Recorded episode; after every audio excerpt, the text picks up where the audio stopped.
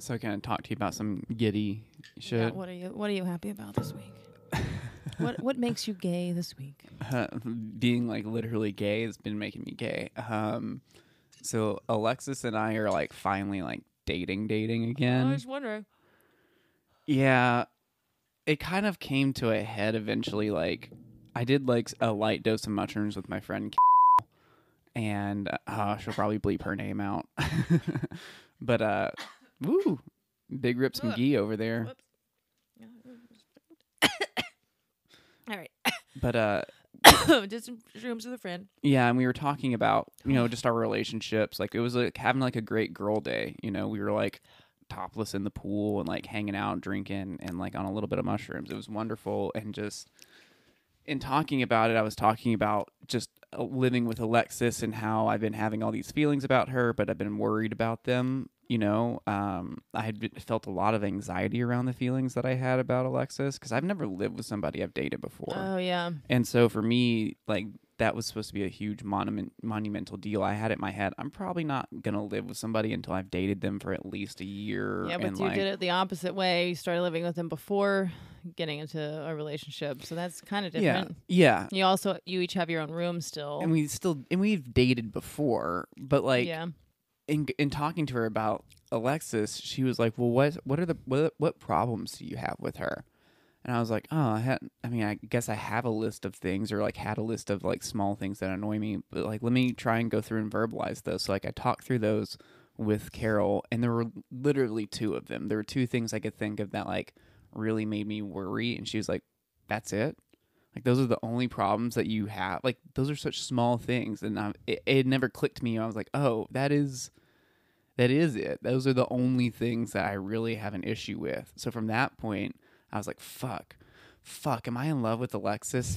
Fuck, dude!" Like it, and it just kept dawning on me, and then I realized that like the anxiety that I was feeling was me recognizing the love that I felt Mm-hmm. but the panic for that intense feeling and like what that feeling represented like like Yeah. what giving in to that love would mean right yeah, and that's why i kept feeling anxiety anytime i had feelings for her like in our day-to-day life right it was Mhm. always in company with it and, and anxiety so finally you know we've been getting closer and more physical and more affectionate over the last five months as we've lived together right because when we first moved in it really was like just two best friends that used to date living together like Yeah. It was a really great kind of like uh, symbiotic best friendy relationship it was just very normal you know we each have our own rooms we do our shit right and like Mhm. go about our day in a very i don't know normally way very Yeah. suburban way right Mhm. and so uh but as about three months ago things just got a little bit more physical and it was like oh well this is just a nice extension of like being best friends we can just be best friends who you know are constantly naked around each other and cuddle and like occasionally suck each other's dicks and tell each other I love you. But that doesn't mean that like we have feelings for each other or love each other at all. We're just really good best friends. Like, you know how historians are constantly looking at like two women who only lived Yeah, together yeah. and constantly like, yeah, they were really good friends. Yeah, Like, we forget that like a lot of those lesbians like didn't even realize that they were lesbians. Really, you know, they were just like, yeah. I mean, this is we're just we just live together and eat each other out and like I love them and tell them that every day, but like Yeah. we're just best friends, right? yeah. Well, it's part of the like um I don't know comp het world. Part of the like um you know uh, sex the only real sex is piv and so like so lesbians are in this weird intersection of like oh this doesn't even count you know like it's I, this just reminds me of when i was a mormon teenager with you know and this other mormon teenager and i were like having feelings for each other but weren't like even recognizing that in our own brains in a way Mhm. because it was like that's against the rules and but like yeah those feelings of like it- we would have these deals of well we you know we can't kiss each other because that's um you know Affection. a- a- against the rule that's like gay but you know we can like lay in bed and cuddle and then uh, you know if my head grazes your boob i mean that you never know if a friend might you know Friends we do literally that? i think we literally like were like sucking each other's nipples before we actually kissed because you know, or like grinding and stuff. At least, whatever it was, we were definitely like Yeah. skip some bases a little bit in that kind of weird Christian, you know, way that you can do. Um, we didn't go to anal, you know, before kissing, but it was like we're clearly like you know because it it's you're like taking advantage slash playing with that whole weird conception of of lesbian sex that the culture hands you that it's like Mhm. uh, you know who's getting this is just Yeah. uh for us it was like we just occasionally suck each other's dicks and it's Yeah. like in our heads it was it was like you know we we're so not advanced but like we're so comfortable with sexuality Yeah. and being sexual with each other it doesn't even have to like enter like like right. of course we care about each other as people and as Yeah, we both because like we're not sex and, heartless. yeah. you know it's enjoyable and we've got a we have friend's all of the same interest and really love spending Yeah. time with each other but we're not we are not falling for each other at all. It's- Yeah. and until you know this conversation happens. And then finally you don't that- think the week- alexis knew this whole time she was definitely i think more upfront about it and more visibly at least to me and like how i perceive her like open and like down to kind of open move to it the possibility yeah it was it, it was it was clearly her kind of waiting on me to come around is what it felt Mm-hmm. Yeah. like and so like after that m- little mushroom trip over the next week there were just like a couple different times where like we had we had like this first weird conversation where like we were doing a thing we are gonna sit down and like watch an episode of tv i think we were watching top gear or something and um uh I don't know how it got started, but I think she said something like, you know, I feel like the our line between like friend and girlfriend has been blurring a little bit more, hmm you know. And I was like, yeah, I've uh, I've been feeling that too. Um, I kind of like that. And she's like, yeah, me too. I really like that. And I was like, all right, so what episode are we watching? Just like, let's move on past that. We got the first check out of the way. Like, all right, we're definitely moving in that direction. and then, no and then that's like the most fun conversation you could possibly have what is Well, wrong with you Yeah, but then like a, two days later, like as like things were clearly getting like lo- after that conversation, the floodgates to the lovey doveyness kind of were open, Uh-huh. and so then just physically and kind of like in small gestures of affection just increased exponentially like Yeah. over like two days and then we had another conversation where it was just like yeah I, I really would like to like date you date you you know i Mhm. would really like to you know make this like a thing like a real thing and like we had the whole like conversation of like you know i've never lived with someone i've dated before. Yeah. i don't know how this is gonna look. yeah we're accidentally doing this thing that and she was just for her it was interesting. She was like i had that worry at the beginning because i've never lived with somebody i wasn't dating right? So she's like so for me dating somebody i live with is like the norm of living with Yeah. somebody and and i think i would be more worried about it if we hadn't had this weird bff veil the entire time where it's just like yeah we just have to learn to live together for five months. Yeah and it really did kind of shake out where it's like the level of compatibility is so fucking Right. high but but that makes me nervous. Anytime something is that good yeah i'm the other inherently shoe might drop. Yeah i'm inherently distrustful of it. Yeah. Because it's like well in my life experience anytime something's going pretty fucking swell that's the yeah universe is about to come kick me in the nuts Brene Brown calls this foreboding joy. Okay, when you look at your little baby and you're like, she's so perfect and beautiful. Oh my god, I love her. And then you're just like, something bad can happen to her. You know, it's it's for it's awful because here we are trying to enjoy life and like when it's really good. And what does our brain try to do but go? It's probably not gonna last. you know, nothing ever does. Remember how nothing ever does? Yeah. You know and it, but i don't know like some good things do last a long time for a lot of people. And so um, for me i'm just like you just have to be in that moment and go let's just embrace this and not you know be, be, love like you never loved before. That's what i've and- done yeah. it's just like you, you know it's been wildly i mean not just freeing but obviously freeing but it's been such a new experience for me to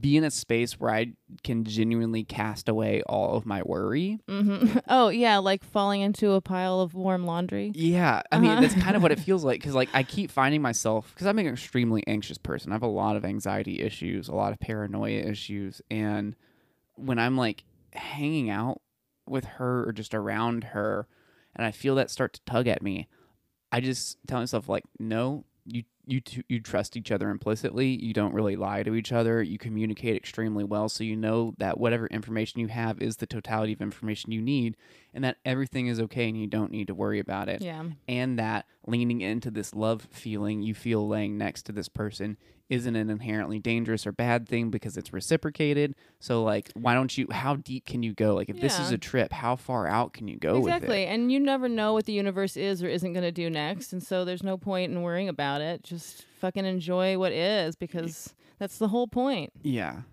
I You mean, know? it's it's been amazing. I mean, it's been it's I mean, I've been in love before and I've had different types of love, but this is like a Mm-hmm. much richer, more fleshed out type of love and connection. I don't understand everything about love, you know, and and all the different kind of forms of it. And I think, but I think we don't make enough kind of it, we- we're not intersectional enough about how we think about the different components of love. And I think that compatibility, like as much as you know, the the chemistry stuff is kind of a separate issue in a lot of ways from that. But when there's both compatibility and chemistry, I mean, it's just like. The Unreal. yeah, because a lot of times you've had chemistry with someone a lot, and like a little bit of compatibility here, whatever. You know, at Or least for me, you're it's like like super compatible, compatible, but no chemistry. Exactly. And then when it's both, it's just like, oh. I mean, I think that's really yeah. kind of the yeah. I mean, it's wild for me because, like, I, you know, for the last few months, I haven't had the highest sex drive, Mm-hmm. you know, which is weird for me. I, not that I have a super high sex drive, but I have a pretty, like, active sexual life. Mm-hmm. And given we're in the middle of a fucking pandemic, and so things Mm-hmm. are different, and, like, tr- the constant stress of the world has killed a lot of people's sex drives. Stress tends to do that, right? mm-hmm. And so I was kind of associating it with that, but then like as soon as we had this like conversation and like I could free the love out of my mind that the love wasn't bringing anxiety with it that I just felt the love and was okay with it. My sex drive was like, "Oh, here we go." Like fucking Oh, and it's, yeah. it's it's we fucked more in the last like few days than we have in 5 months yeah. and it's it's wild what that kind of what kind of like mental realities and, and or blocks we create for ourselves Right. and aren't even Our aware minds of are it. so powerful. Yeah, we just think it's like reality. some sort of like sui generis, just naturally occurring. This is just the state of things, and this thing is just in being, and this is just the no, way it but is. it was y'all's shared agreements and realities that changed, and then your mind body systems have all this this whole flood Yeah. of in love sex chemicals. It's been fucking awesome. Yeah, dude, I mean, you're in love. yeah, it's been really wonderful. It's so funny. I it- it- the- tov. you know. Thanks. The girlfriend, like, like, are we girlfriends conversation started like, uh, and then like pretty soon into it, I like confessed. I was like, yeah, so, just so you know, like for the last like month or so, like whenever I'm talking to people who don't really know us or whatever, I use I call you my girlfriend just for expediency. like I've been called like, like she she broke a bong of mine, and like I asked Yeah. the dude who made it. I was like, hey man, could I like commission you to like fix this bong? I really love it. I was like, my girlfriend broke it because it was easy to be like, my With best friend who I girlfriend live with, who's my we've We roommate. fuck every now and. We suck each other's dicks sometimes. You know, and say my roommate's not accurate, No. but girlfriend was the appropriate term. That's what it should have been most of the time, Yeah. right? But, But it is funny how much it's like that euphemism of like that you're like my roommate because some of these gay people who were living together, you know, probably were, eh, you know, throughout history sometimes getting together, not thinking that they were in a relationship, just knowing that they were two gay people who were like, oh, we're friends, and then we start living together. Now it's Mhm. like, oh, damn, yeah, I st- I don't say roommate for that reason a lot of times Mhm. with people because it still has that connotation, especially like closeted, yeah. yeah, it's like oh this is my roommate, and they're like oh, roommate, uh huh. this like roommate slash lover?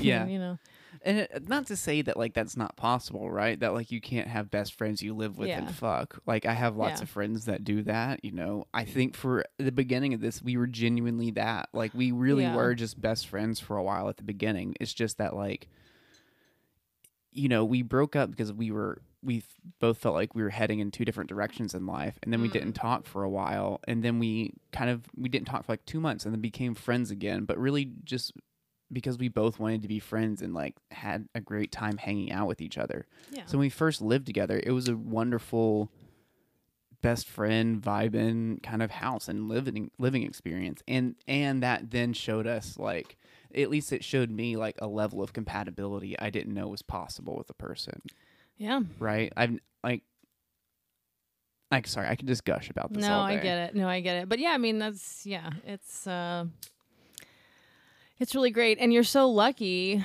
that you you know all this kind of stuff was happening right around the time of that you were able to kind of um, with you know just the timing of our lease and coronavirus, it just kind of sent y'all into this direction of living together and everything.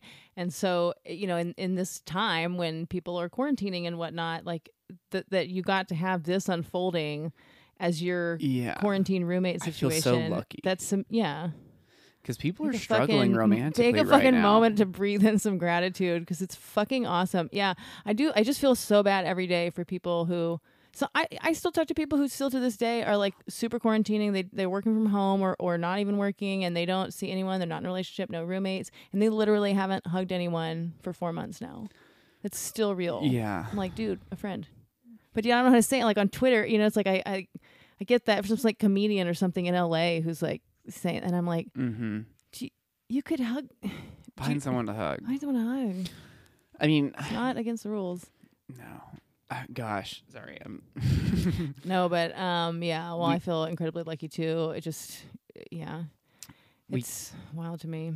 We keep joking about the uni- we've like personified the universe to such a degree now that like the universe is cut did you ever listen to that patton oswalt album i think it's my finest hour where he does a joke about the god of caprice of, and whimsy because a rat like crawls across like a power line behind his house like a giant rat Uh-huh. anywho it- our universe has essentially become that god in a lot of ways like Mhm. the universe is just fucking with everybody because there's so much stuff that seems like wonderfully planned Mhm. and not necessarily coincidental. Like we Mhm. break up because we are like we're heading in two different directions. You know, we Yeah. should really like you know just be friends but move in other ways, right? Mhm. Two months of not talking, come back together to like hang out, and it turns out we're both thinking about moving to Oakland, and we're like, Yeah. oh, what a great thing! Like we could Uh-huh. move to Oakland together. Yeah, that would be And- make it a lot easier. Yeah, and have like a like I like hanging out with you. Like you've got a good job. We could like do this and like have like some sort of stable shit like when we move, right?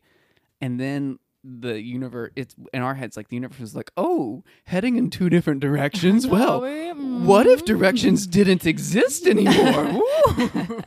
And then the pandemic happens and shit just shuts down and like our lease is up and so like I move in with her Yeah. and and then directionless when that thing that divided us was no longer there, There, yeah. we come back together right Yeah. and then like we're like we're just best friends and the universe is like best friends whoa yeah well wouldn't it be funny if th- that old spark came up you know just like yeah, yeah.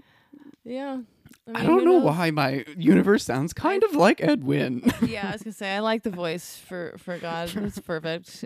You know, I because I do think that we are all collectively God, and I don't know exactly how that works, but it's like it's interesting what's getting manifested right now in the world.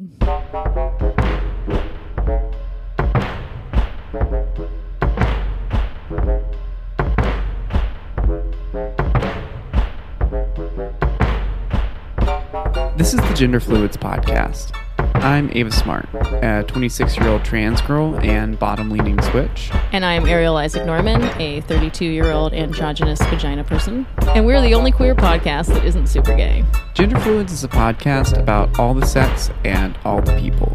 If you want to get in contact with us or follow us, you can find us on Instagram at Gender Fluids Podcast. On Twitter, we're at Gender Fluids Pod. Our email is genderfluidspod at gmail.com. And you can find us on Patreon under Gender Fluids. Enjoy the episode, y'all.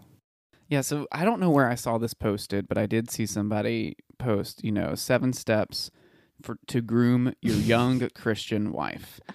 And this is going to take a second to read because it's a little long, but it is, I promise you, worth it. So I'm going to start off by reading what, because it's like a listener, you know, so and so's a reader, and they wrote in their question about how to, you know, with this problem, right? Mm. So this is this dude's problem because it is a dude writing it. I have read your site for a long time, but this is my first time writing to you. My wife and I have been married for a year. She's 18 and I am 24. now I'm trying to get my wife to follow her role as I begin to assume my role as leader. I'm six years older than her, but that seems to just make things worse. She keeps saying, You're not my father. Uh. She was raised in a strict family, and I guess she thinks that now she, that she is married, she is free from all authority. I have recently put us both on a budget. I've created a budget, and I keep my side, but she keeps overspending on hers. I read your articles, Seven Ways to Discipline Your Wife, Mm, and, and you nice. recommend taking away her debit card. I know I could do not what I was this, but in my view, this should be the last option. I'm considering starting spanking her. I have mentioned it to her, not on the budget, but in general, and she is against it. She thinks spanking is treating her like a child. Yeah. I read your warning about a wife reporting her husband for spanking her, and my wife would not do that. She was taught to resolve family issues inside the family. Oh, so hot. she would complain.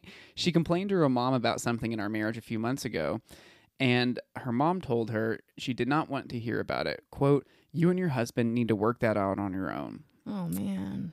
Oh, just like, fuck me now, dude but i mean this is so sad but at the same time like if these people would just like recognize their reality for what it is and go okay you want to make this a sex thing though? You know? Right? Anywho, uh, we were very early on in our marriage, and I know like, you want to spank me? Hmm, all right let's explore this. Right? Is this line it- we're early on in our marriage and i know this is the time when we will set the pattern for the rest of our marriage. Yeah set the pattern of being kinky. Yeah i was gonna say yeah if y'all would just be kinky because because sometimes she you know she is younger like i forget the man woman thing you know but she is younger and so you know maybe he does know more things right now you know, about budgets or this that and and so if sh he he wants to share that with her but that's an area of weakness for her and she has some resistance then instead of like resenting him for it, it they could make it into a thing of like yeah but all these, right but if you don't these do your- people are so far into know, like the so christian thing that it can't even they, get to they that can't even be that sex positive no That's the problem. You can't be that sex positive. Like here they are doing the kinkiest shit. Oh, I'm trying to spank her in 2020. I'm trying to spank my wife, and it's like they don't even realize that that's you know that they're playing out. Like we're all masturbating to like the ridiculous um, the caricature of what they're doing. Yeah, this like antiquated caricature of of like human, you know. Um, whatever came before us in this evolution, you know, of healthy relationships and here they are just acting it out. I mean, it's kind of yeah, it's just like how hot that uh, the Keepers movie is. i know it's so wrong bad, but, but- just the best writing dude, I was reading the most awful thing the other day, and I was like, this would really turn Ava on. It was just like someone's truly horrific. Oh, they were raised. Oh, it was all. It was like a. Um, uh, someone who had been raised in a very conservative situation such that they got into a conversion therapy thing where they were trying to get her to act uh, like a girl she i think it's because she was like gender nonconforming a vagina person who's gender nonconforming and and they were trying to get her to act like a girl um and this man would come in and like just like berate her and ask her questions like so do you like um, do you like boys? And she's like, no. He's like, do you like boys? And get la- and just like start terrorizing her, and then be like, do you like playing with dolls?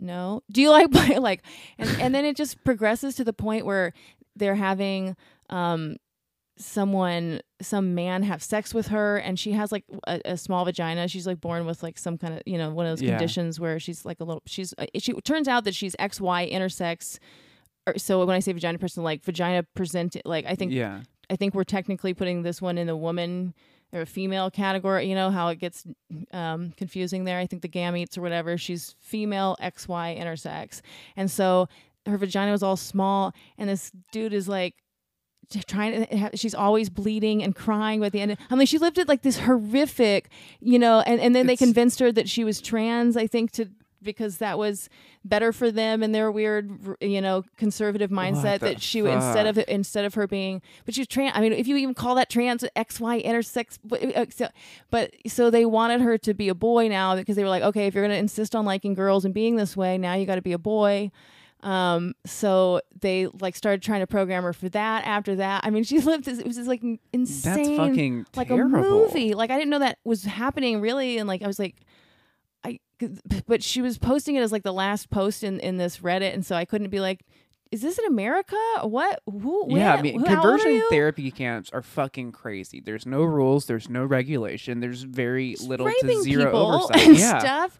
Um, yeah. So now she can she just identifies as a woman and is back to like just being a non- gender nonconforming. Kind of presents as like a, like a me type of lesbian, but like yeah, just went through But I was the whole thing so was so bad. fucking. I mean, I was my hot dial was. To, I I just like I wasn't going there. I just wasn't the right time of the day or something. I I was like. I could lean into being turned on by this, but I really don't have to, and I'm just not going to right now. I mean, it's really hard, like when you're reading firsthand accounts like that, to be able to go there. It's you kind of for cause, because the like the level of appalled that you are is so large that it's hard to like bring in any sort of workable level of like sexuality to it, right? Or s- sexualness, right? yeah. You got for me, I would when I read those things, like I always read them and I'm just like aghast, and then like give myself some time and Well, then g- go back to it. If I just sent it to you as like erotic fiction, then I think you would really enjoy. it. uh, someone wrote this. I just said, just to remove your moral like dilemma and culpability or whatever. I just start sending you horrific real stories and being like, "Look at this hot erotic fiction I found." you." That's fucking brilliant. Can we host that game show on HBO? real, real, real. real trauma or erotic erotica. fiction? Actually, yes. I don't know about putting it Oh. on network TV, but I feel like I we could think get we that. could get that on, like, an Starz or something. Yeah, one of those. hey, like let us read celebrities' different horrible Yeah. stories, and then Anyone they who's have willing to, share it, guess. find the shit on Reddit and ask the author. Be like, "Hey, can I use you for our game show? can I use your hor- horrific childhood?" You got raped. You know, for the game show because Because we, you know, because you- it's America. well, at this point, all we can do is laugh. You know. If if in this country we can't turn traumatic childhood stories into a profiting game show yeah.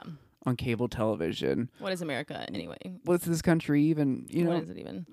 Um, yeah, no, we, you know, you got a tragedy plus time equals comedy. So if it's been long enough for you in your horrific childhood that you're happy for it to be on a game show, then please do I think let us know. If you've written like if you got like a good diary or ever posted it anywhere on the internet or you know you want to go ahead and write it up. Oh, if, yeah, if you had a really tragic. Some of our kinky fucking faggot listeners had like a horrific childhood where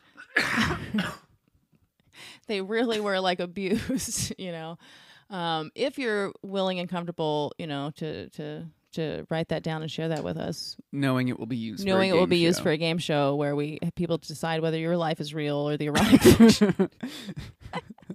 I would be very down. Um, And look, here's the thing. Also, to those of you email? writing in, genderfluidpodcast at gmail.com. uh, yeah, Then we have all of them. Yeah. and Gender Fluid Pod, they both forward to each other. Yeah. Um, fuck, I took that hit and I spaced. Oh yeah, I don't want kinky people out there who have had traumatic past writing in trying to zhuzh up your past and make it cooler than it is. Like, Not too. I mean, you know, you can take a little bit of artistic license if you want to. yeah, but I'm saying Zhuzh, like, yes. Lie, no. You know, yeah, don't. okay, Okay. that's better. Zhuzh is the You can right amount. a bit. zhuzh up your mall station stories. If you if you're an English major and you want to use some nice descriptive language, that's fine. But I think it'd be healthy for us all to write erotic fiction about our Our trauma. Our trauma. Yeah, that might not be the worst exercise. no, I don't think it would be. Yeah. So however you want to write it, you can write it. Don't try. You don't have to try to write it as erotica. It will turn us on if you just if you got abused by an adult. Like whatever terrible description. If you're like, I Oh felt him rip my asshole as he God. thrust it inside. Like it's not the real good secret of thing, gender but fluids. it's just all we are is a couple of pedophile bottoms talking about sex, gender, kinks. You know what I mean? But like, forget the rest of the description. the point is that we're uh, well, turned it's on just by. so funny at the end of the day. You know, Yeah. like it's It's funny, but it's also it's f- you know It's fucked know. I was, up. I was such. no. I'm saying like child. our thing is funny. Yeah. the actual thing happening. No, at the time it's truly, truly like the but the worst stuff in that ever happens is the stuff that is the funniest later. You know, I mean, the, once you're on the right wavelength. once you sh- once you put those walls up around you your emotions, your walls up. Well, and or you've just dealt with things in therapy or whatever form of therapy in your life so thoroughly that you're able to like have power back over it again. You know, yeah, to, to the idea of masturbating about your own. Like, okay, so say okay, masturbating to your own trauma. to your own trauma. Yeah, I mean, and I've- just not being guilty about it because I, I think mean, some people I've done that. intrusive thoughts can come in, right? Yeah. yeah.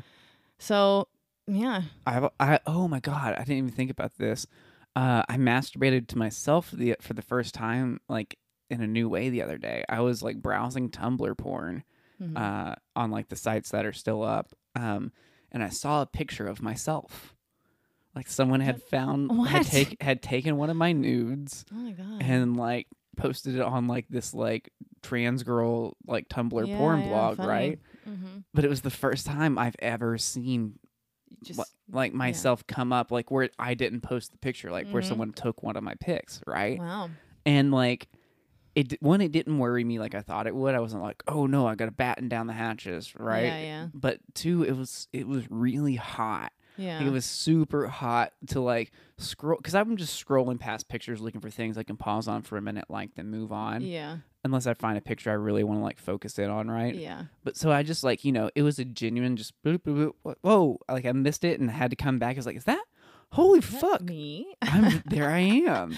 yeah, that's crazy. and like uh yeah i got i fucking like got really turned on by it and then like Mhm. got off to my own picture knowing that other people were like because Yeah. it had like you know like on this tumblr it had like a couple thousand like you know likes Likes. likes or whatever uh huh. or notes i don't know what they I call don't it on know there it. it's Yeah, like when it's been something so long like since I've been but- Tumblr. But, yeah, it had thousands of people had Yeah, reacted and to like it. i've gotten like thousands of like reactions on things i've like posted on like reddit and other sites you know Uh-huh. like i've gotten a lot of like attention on that and that's really fun and sexy knowing that many people have like seen you and thought yeah Uh-huh. but like this was hotter because they took my thing to put on their little site which is just Yeah. what they like yeah, and like to get off to selection. and other uh-huh. people were like oh yeah and like the idea of like being that hot to that many people was so hot to me Sure. that like I got off looking at the picture of me that everybody else thought was hot and like objectified myself. Like, Yeah. oh, it was so that's good. fun. But that's not trauma. What- no, it's not trauma, but sorry, just masturbating to yourself Yeah, and yeah, to your yeah. past trauma made me think. I got off to myself recently. No, yeah, but but uh yeah, I wonder. I wonder about that for people. Like, I don't know if that just would re- be really upsetting for people to hear and think about, or I mean, I think you got to be a pretty self-aware person to be able to masturbate to your own trauma. I think you can. so it think- depends on the trauma. I mean, Yeah. obviously, some trauma is not really. Yeah, but like you know, I I think some that could go a really bad dark place really fucking quick, Yeah. right? I think you got to be a pretty like high level compartmentalizer, or just like or- kind of grounded and like have like know kind of like know yourself well enough to be able to get off to it and not have it send you down a fucking spiral afterwards yeah, or like good point. but I think it's definitely possible and helpful hmm potentially.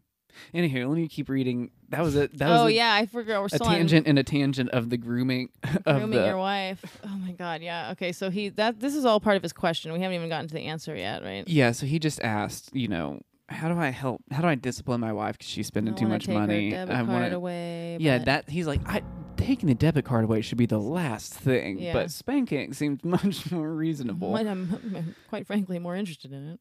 so I might cut this part out, but just so you can hear it at least, I'm Mhm. gonna read different sections because it's kind of stupidly long. Um, but the beginning part, this the person now writing the article titles the section. Uh, grooming is sinful in humanism, but is sacred in the Bible. Merriam Webster's online dictionary defines the definition of groom as, quote, to clean and maintain the appearance of, in parentheses, an animal, to make neat or attractive, to get into readiness for a specific object objective. And this fits within the traditional understanding of this word. But humanists see grooming as one person conditioning another person to allow them or someone else to abuse them. The term is often associated with pedophiles preying on children, sex traffickers conditioning women for prostitution, or husbands conditioning their wives to allow them to abuse them. According to secularhumanism.org, a core tenet of humanism is the freeing of the individual from the controls of the family, church, state, and increasingly empowering each other to set the terms of his or her, own life. This is why the concept of one person exerting control over another person is heresy to a humanist, while conversely, consent is sacred. And then in bold, and this is why grooming is a trigger word for humanist. But from a biblical perspective, grooming, when used in the sense of a husband conditioning his wife to be in complete subjugation to him and molding her to molding her behavior to his preferences, is not evil or immoral, but rather these actions are righteous and holy and required by husbands of God. What, do they have some scriptural references they're putting in here? I don't yeah, know. there's one coming. Okay. Uh, he said, now Mhm. let's compare that definition to what the Bible calls a husband to do to their wife in Ephesians 5:25 through 27. Husbands, love your wives, even as Christ also loved the church and gave himself for it, that he might sanctify and cleanse it with the washing of water by the word, Hmm. that he might present it to himself a glorious church, not having a spot or wrinkle or any such thing, but that it should be holy and without blemish. Look at the striking parallels between the way God requires husbands to love their wives as Christ loves the church and what grooming actually is. So, we can rightly say as Christians that the biblical call for husbands to wash their wives with the word of God, to present their wives to the uh, fuck, this guy writes so terribly. So we can rightly say as a Christ, as Christians that the biblical call for husbands to wash their wives with the word of God, to present their wives to themselves in a glorious fashion is to call for husbands to groom their wives. And one thing I want to mention for my humanist friends out there that are in a major trigger mode right now. Some of them may be hung up on the word quote animal in the definition of grooming. If you look at the definition here, you will see examples of grooming as an impeccably groomed woman was being groomed as a presidential candidate, so on and so forth. So no, this is, term is not exclusively used for animals. Important prerequisites to grooming your young bride. Now that we have established that this that grooming is not wrong, but actually a man's God-given duty to groom his bride as Christ grooms his church, we need to talk about the prerequisites that should be met before a Christian husband attempts to attempts this grooming process with his wife. I'm not reading the d- descriptions of these. I'm just going to read the numbers. Pre- prerequisite one: You and your young bride must both be believers. Prerequisite number two: You and your wife need to be biblical Christians or biblicist Christians, which is as opposed to a humanist Christian. Humanist Christians believe like choice parts of the Bible, and that parts of the Bible were cultural. oh, This is all according to this guy. That Yeah. parts of the Bible are cultural and not necessarily representative of our times, and so they pick and choose. Biblicist Christians take every word as the fucking word of God. Like there's no interpretation to it that is like what literally what it means. Uh, prerequisite three: Your wife needs to be young. I'm reading this one. Oh. Even if you are both biblicist Christians, age is a major factor in a man grooming his wife. I have consistently heard from mentoring couples I have spoken with that the grooming of a bride has the most success in women under the age of 25. After that, the chances of success radically fall, even with believing wives. I was given examples of Christian wives in their 30s and 40s trying to get into these mentoring programs. At the beginning of the program, they really seemed like they wanted to change. But the vast majority of the cases, as they exited the program, they no longer uh, believe that they can make the necessary changes. Yeah, old bitches aren't falling for that shit. Like, as soon as you put them in there, they're like, yeah, fuck this. Like, this isn't going to work. yeah. Um, so the seven steps to groom your bride. Step one: earn, le- unlearn what your culture has taught you. Hmm. And then get, they give a Bible quote from Romans twelve two. So unlearn what your culture has taught you. God calls on us to unlearn the false teachings of this world that we have been conditioned with our entire life. This will require a radical worldview change for both you and your wife. One of the hardest parts to make, one of the hardest changes to make for any couple is the rejection of the quote adult child paradigm. Our modern culture teaches us that there are only two primary social classes, adults and children. Children have been limit, have limited rights until they reach adulthood and then they have full autonomy. The Bible does not recognize the adult child paradigm, but rather it specifies three primary classes of people within society, and those are men, women, and children. Under God's law, the social class of men are the only ones who have full autonomy. Women are to be under the authority of men in the home, the church, and society at large. And the children are to honor and obey their fathers and mothers. It is impossible to fully embrace the teachings of the Bible concerning gender roles without a husband and wife being willing to fully reject the modern teachings of the adult child paradigm.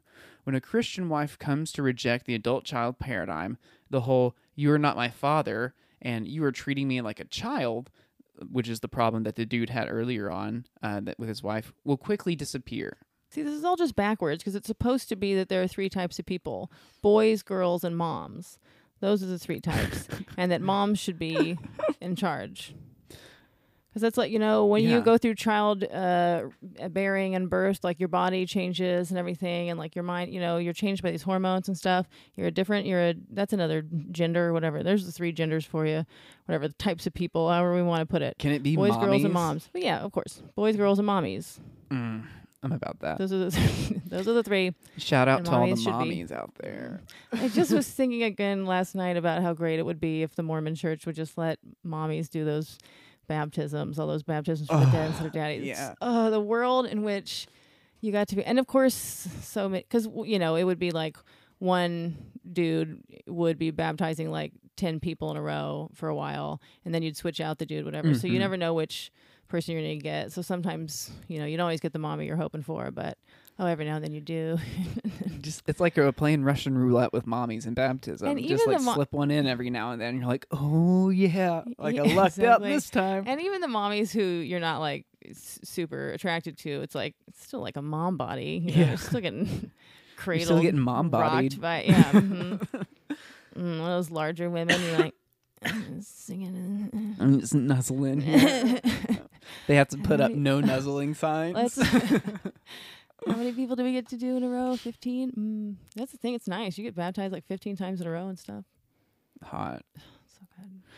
I just really feel the spirit. I just want to start a new church where I just take I take some of the good hot stuff from Mormonism, but turn it into mommy. It's just a matriarchal instead of a patriarchal religion Yeah. for starters. Obviously, You should just make just make it exactly, like I I was thinking Mormonism. about that, Just but it's just matriarchy. Um, call it call it hot Mormonism that's great. under parody law. Just like Yeah. yeah, oh yeah, it's, it's, a parody, parody church, but yeah, I mean, it is a 501c3 Yeah, as part of the it. parody. yeah. Um, yeah, it's important to our art that we have the tax structure. uh, So yeah, but it is a good idea, honestly. yeah. So but I would fuck- say instead of you know no alcohol, no coffee, no tea, whatever, we just and because you normally you would meet with like a priesthood leader of some sort who would be like, "Have you done any of these things or masturbated?" And instead, you would have a, a woman who would be like, talk to you about how much you do those things and how you do them and in what Mhm. context, you know, sex and drugs and all that kind of stuff. You're right; it would be the best religion. I think that I think you have to use your religion and wage war against the biblicist Christians and their uh, man or man or f- what is it? Fucking men, women, and children dichotomy. You're like, no, no, Mhm. no, not men, women, and children. mm-hmm. That's the real difference. Yeah, there's You're like, we also have three categories. yeah, But but it's boys, girls, and moms, mommies. Yeah. That's, that's the truth. campaign. That's the truth. That's the the campaign you grow this on. Mm-hmm. Boys, girls, and mommies. Everyone knows that's true. Everyone knows that's the reality, you know, because it does change, you know, women, you know, people who give birth, especially in this immense way. It changes their bodies, changes every, you know what I mean? Whereas for fathers, there's a sort of like, yeah, it changes you, and especially, you know, the ones who really bond with their kids, and that changes you, whatever. Not the same, like, embodied, crazy way that moms, Yeah. like, mom is a real thing. I can't imagine it like physically. yeah, well, that's why. I think did you? I think I'm I think I'm gonna have my uh, classes of people split apart. I'm just gonna say there are people and then there are mommies. Yeah. Yeah, well, exactly. Well, that's essentially yeah. Yeah, Boy, girls. like if I'm gonna try and like do be fractiony about it and Everyone's like reduce it down as far as possible. yeah, Yeah, children and moms. you're either a child or you're a mommy. Yeah, and that's yeah, That's exactly. hot. That's the reality. Um, because That's that's a better the structure for the church too, because then it ha- plays into the whole momminess of the Mm. church. So it's like and and the there you get to keep the language of like my children, right? Yeah. And like, yeah, but the sacred priesthood is um is childbearing and birth and and, and birth giving and stuff, and that's you could you're either in that priesthood or you're not, and it doesn't matter you know whether you're not because you're barren or what. It's just like that. That's how it works. And I, you know, because I here I am. I would be a child in this, and I feel like a child. But until you, you have to have had birth. a kid, mm-hmm. or maybe I don't know, had and lost a kid. Yeah, exactly. Well, that can kind of put you because it does change your body in a spectrum as well, maybe right? miscarriages or like Yeah. the level down or abortions. You know? Yeah, You still carried. You still carried a child. Yeah. It still changes you, just like how You can- uh, the you girl's can- body is. but you have to do that to occupy higher positions within the church. oh yeah, there's a. Ste- that's what I'm saying. It's just like a step ladder of the priesthood. just like Mormonism. Yeah, And yeah, because like I, I was realizing and reading, you know how I, I have my bit about how the girl's, you know, boobs got bigger because she got pregnant and then Yeah. and I'm like, but yeah, because she didn't keep it, it doesn't, you know, get chewed up by the now I realized I did some more reading and it's like, oh, if you I think it's not not just give you actually give birth, you know, carry to full term and give birth, but it's if you um, breastfeed, then all that good stuff goes away. Sometimes your boobs are even smaller and of course saggier than than before. And so I'm like, no, it's specifically that she got pregnant and didn't keep it, you know, or if you miscarry. But those are the people with like the perfect. I'm like, damn it, man. That's when boobs are. Now I'm like, see, we really should just get me pregnant if possible. Cause it's like, fuck my body, you know, but like, uh, I want to keep her in that perfect. Keep you pristine. Yeah.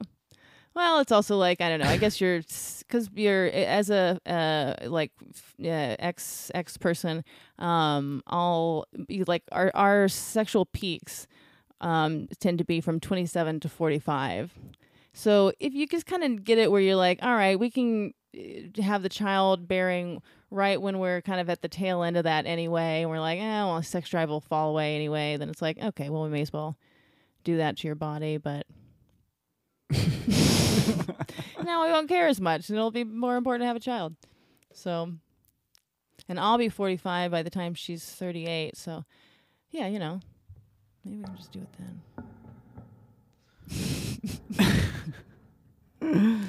I should not care so much. I'll stop.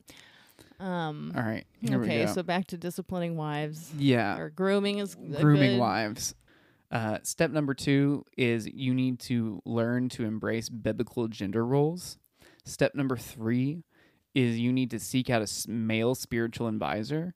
Step number four is you must teach your wife biblical gender roles. Uh, so you have to like be their like spiritual teacher and like um, impart this doctrine onto your wife. Step number five is you need to get your wife a female spir- spiritual mentor. Uh, number six in the steps is you have to mold your wife to be the glorious wife you want her to be. Uh, they're like, Christ did not give up his life for his wife's happiness. He gave up his life to purchase his wife, Acts twenty twenty eight, so that he could groom her into the wife he wanted to be. like in a kind of um, Obi Wan Kenobi way. I guess. Interesting. but you have to like make your wife you know the person that you want her to be you can mod he says like you can modify her clothing style to wear styles you prefer you can make her learn to cook the foods you enjoy you can make her watch the tv shows you like to watch Okay. And in and they say and in proverbs 5:18 through 19 we read one of the greatest ways a husband is actually commanded to groom his wife let thy foundation be blessed and rejoice with the wife of the, of thy youth let her be as loving let her be the loving hind and pleasant roe let her breast satisfy thee at all times Hey. and let thou be ravished always with her love. While husbands are commanded not to deny sexual relations to their wives in Exodus, blah blah blah blah, and in That's Corinthians, blah nice. blah blah blah, the Bible never commands wives to make their husbands satisfy themselves sexually, or to satisfy them sexually. It does, however, command men to do just that in the passage above. A Christian wife's grooming a Christian wife's grooming, her God ordained subjugation to her mm-hmm. husband, is never complete until she's been groomed to be loving, pleasant, and completely sexually satisfying to her husband. oh my god. Oh, fuck. oh. Damn it. it's so hot. I mean, I can't imagine this guy is writing this without knowing, like, it's just like it's it's like that fourteen year old trying to get people to pee. This guy has to be like, dude, are these people think is this, is this serious? That people like think I'm just like some Christian, you know? Oh, of course. So this is what the Bible says. Like, obviously, I I'm mean, fucking jerking I'm- off while I'm typing this shit. right? Like I'm fucking red and hot after like reading that passage, man.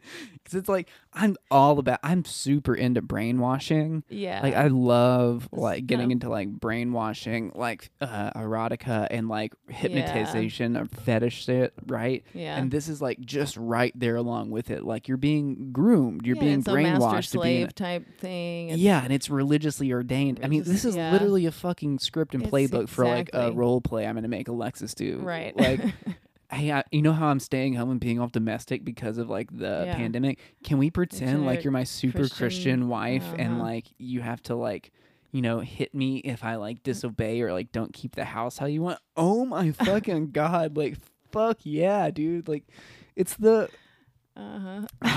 it's everything I've ever wanted. You know, I've uh, we've talked about how well, like see, this you, is the thing. It also doesn't have to be people's trauma. You know, the erotica game show. It's like, or you know, some, so some weeks it's that. Some weeks it's like, is this erotica or is this weird Christian grooming material? Yeah. Yeah. Weird Christian Or is- justifications. or is this advice given in non-fetishistic earnest? yeah, Um, religious advice or erotica? and here we get to step number seven, the most important step: discipline your wife. It, and he quotes Revelations three nineteen from the King James version: "As I may love, I rebuke and chasten. Be zealous, therefore, and repent." The above verse is Christ speaking to his churches after having just rebuked them and threatening to discipline them if they did not repent. Christ associates this rebuke and chastens his and chastens with his love for his churches. In Ephesians 5:25, the scripture tells us, "Husbands, love your love your wives even as Christ also loves the church and gave himself for it." So if a husband is loving his wife like as Christ loves the church, then he will rebuke and discipline his wife. Sure. Otherwise, he is not loving her as Christ loved his church. Discipline from discipline from you towards your wife is crucial for the grooming process to work in the life of their a life of your wife. There are many ways to discipline your wife. This is the best part.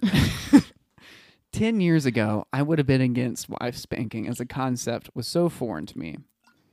I did not know any Christians who engaged in it. But since I started this blog back in 2014, I have had the opportunity to interact with many Christian couples who engage in wife spanking, which is commonly referred to as Christian Domestic Discipline, or CDD for Oh short. God, yes. oh, you've already given me an acronym? Dive into the porn searches. oh, thank God. You should Uh, start writing erotica. Christian- you it's know, so good. I have also had the opportunity to interact with some Christian husband slash wife mentor teams who help teach husbands how to spank their wives and also teach the wives how to accept and embrace this type of physical discipline from their husbands. Oh my god.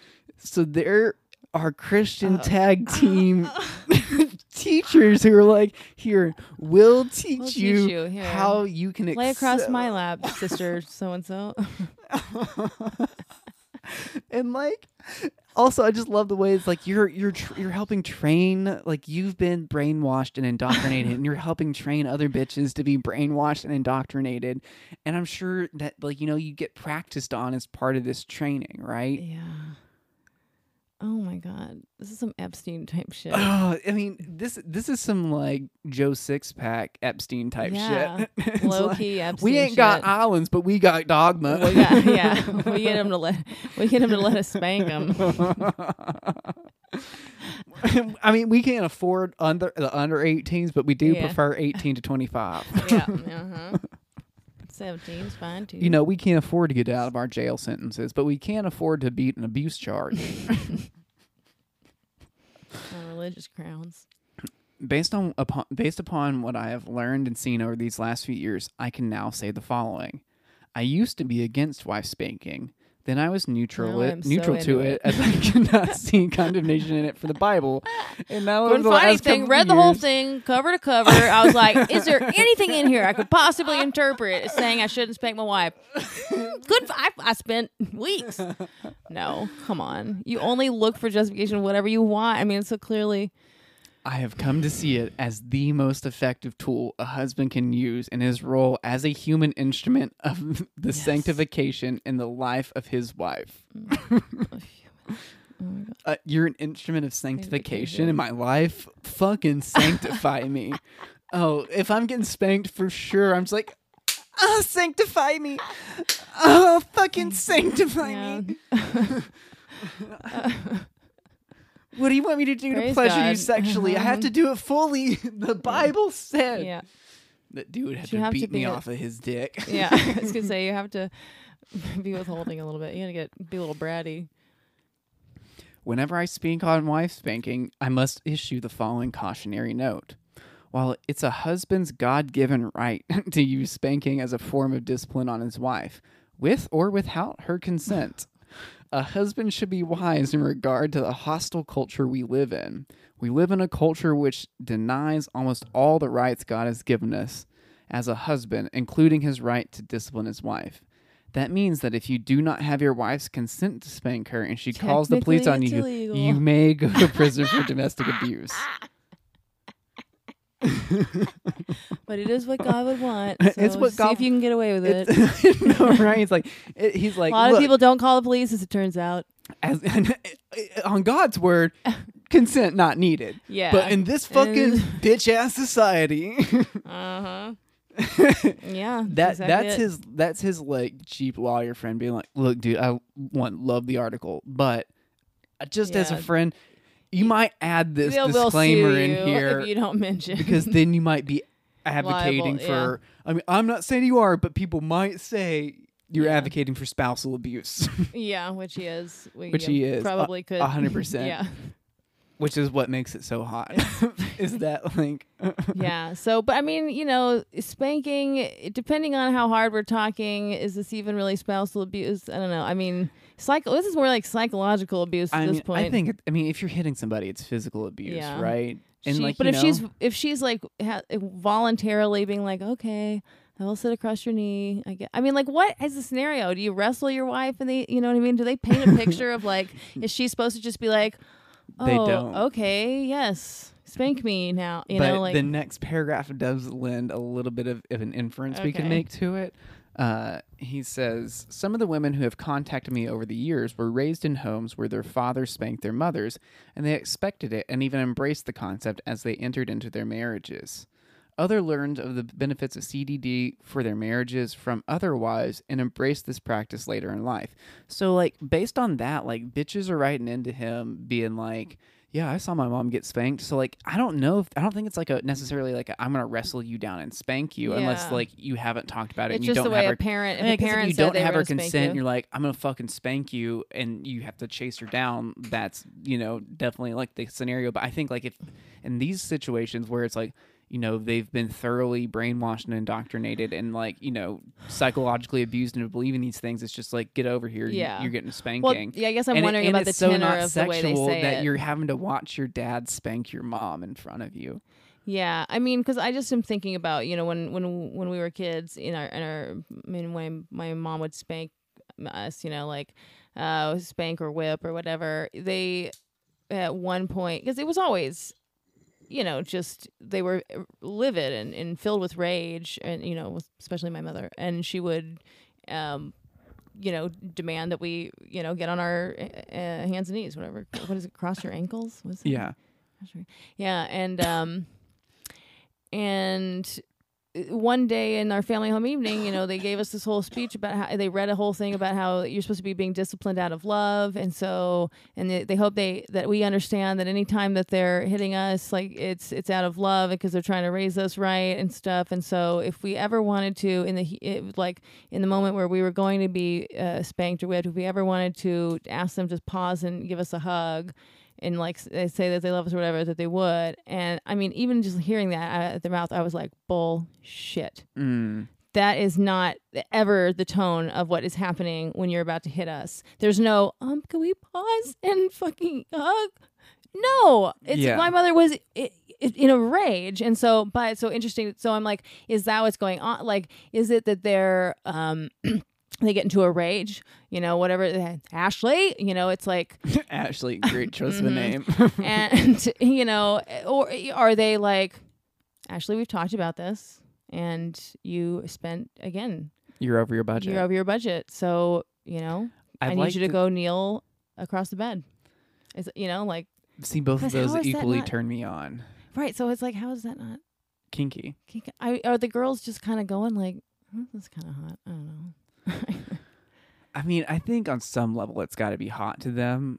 I mean, it, like I, I think like you can't like be in that situ- like situation, and I mean, I guess uh, that's not true. I, I mm. couldn't be that in that situation. I just can't put myself there empathetically and like think about it not being hot. Well, if right? they're really ab- like abusive and and vi- like if they were like my parents, then I don't think that that would be hot. I think that you're living in a nightmare abusive situation. I You think anytime this is happening, it's an abusive nightmare. well, totally. But I'm saying, you in, know, in my idealized world, like Yeah. somebody has like a modicum of restraint and like has like done like good like work where they talk through and set out like the outline. Yeah. Like they say like help your wife become okay with like this. Like in my world where this is done somehow somehow done right, yeah, they've like talked through that like yeah you know like if you spend over your budget like for every like ten dollars that's you know ten swats yeah. or whatever right and so it's like, And then we're and gonna, then when and then we're gonna fuck because we'll be so turned on by the fact that we're doing yeah and then it's your job to satisfy me as your wife and Yeah. like, they both get get off And they're on just it yeah, somehow exactly. That's what I'm saying. If you just have, but like, I don't think that's ever fucking happened for these poor Christians. That's why, if the poor Christians could just have a dom sub relationship consensually, like I mean it would ch- it would change the world change everything.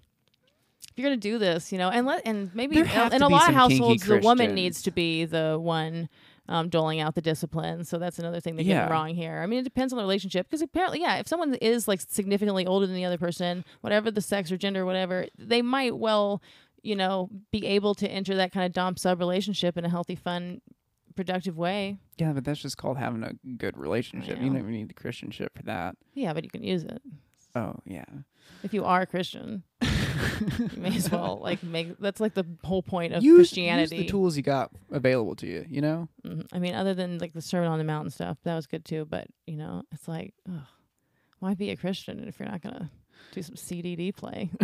some CDD shit. One of the most important things I've learned from these wife spanking mentoring cou- wife spanking mentoring couples, that's a wild should be hyphenated thing. Like I just want to be a wife spanking mentoring couple. mm-hmm. Like let us come in and teach you. Gender fluids. One of the most important things I've learned from these couples is that it's very difficult and rare to get a wife to accept wife spanking if she is past her mid 20s, especially into her 30s. So it's important to reach women with these mentoring programs while they are still Nice young and moldable. yeah. Oh God. all right. All right. All right.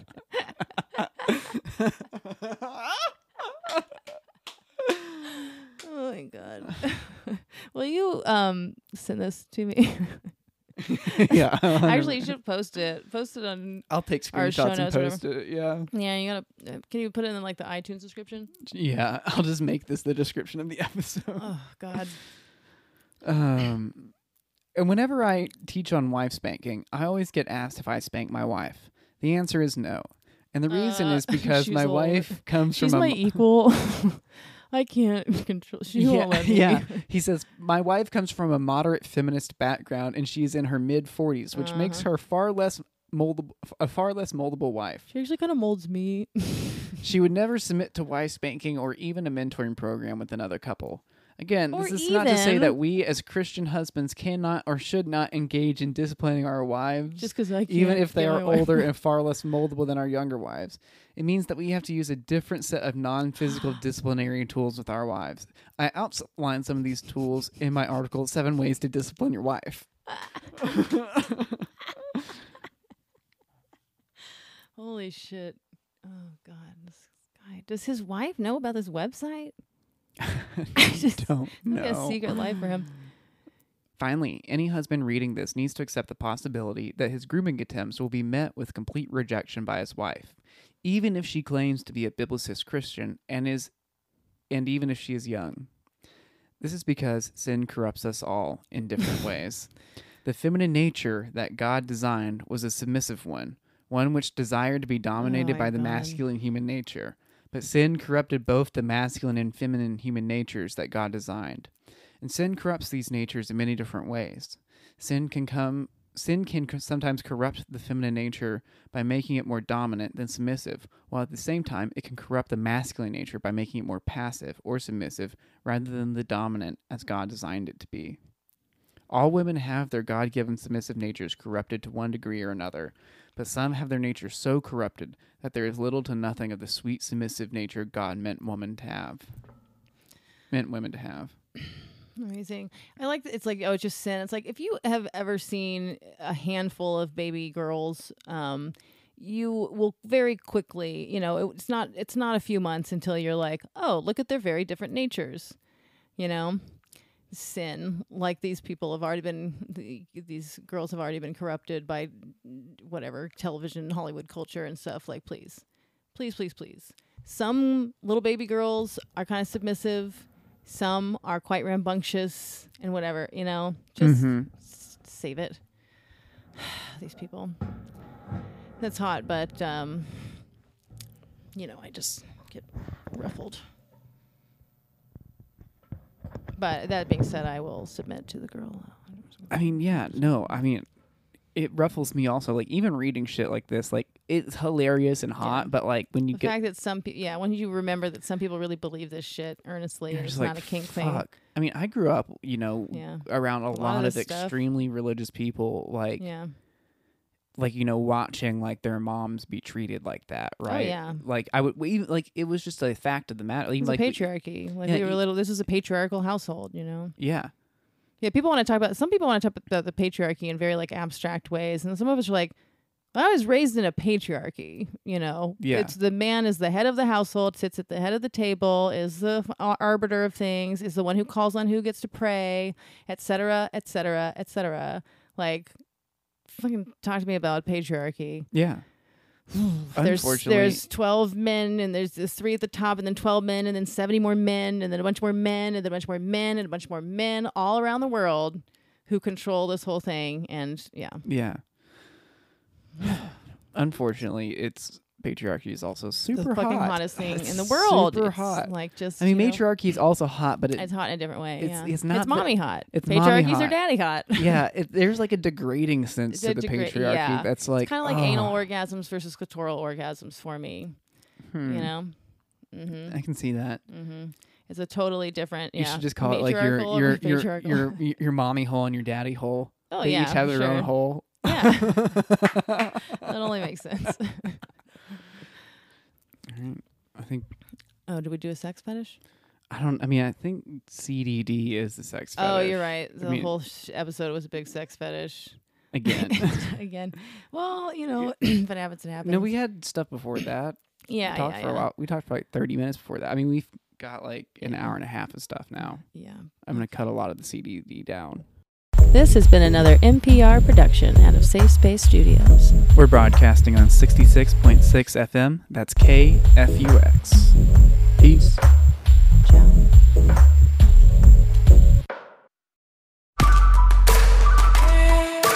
This has been a Hoo Ha Ha podcast.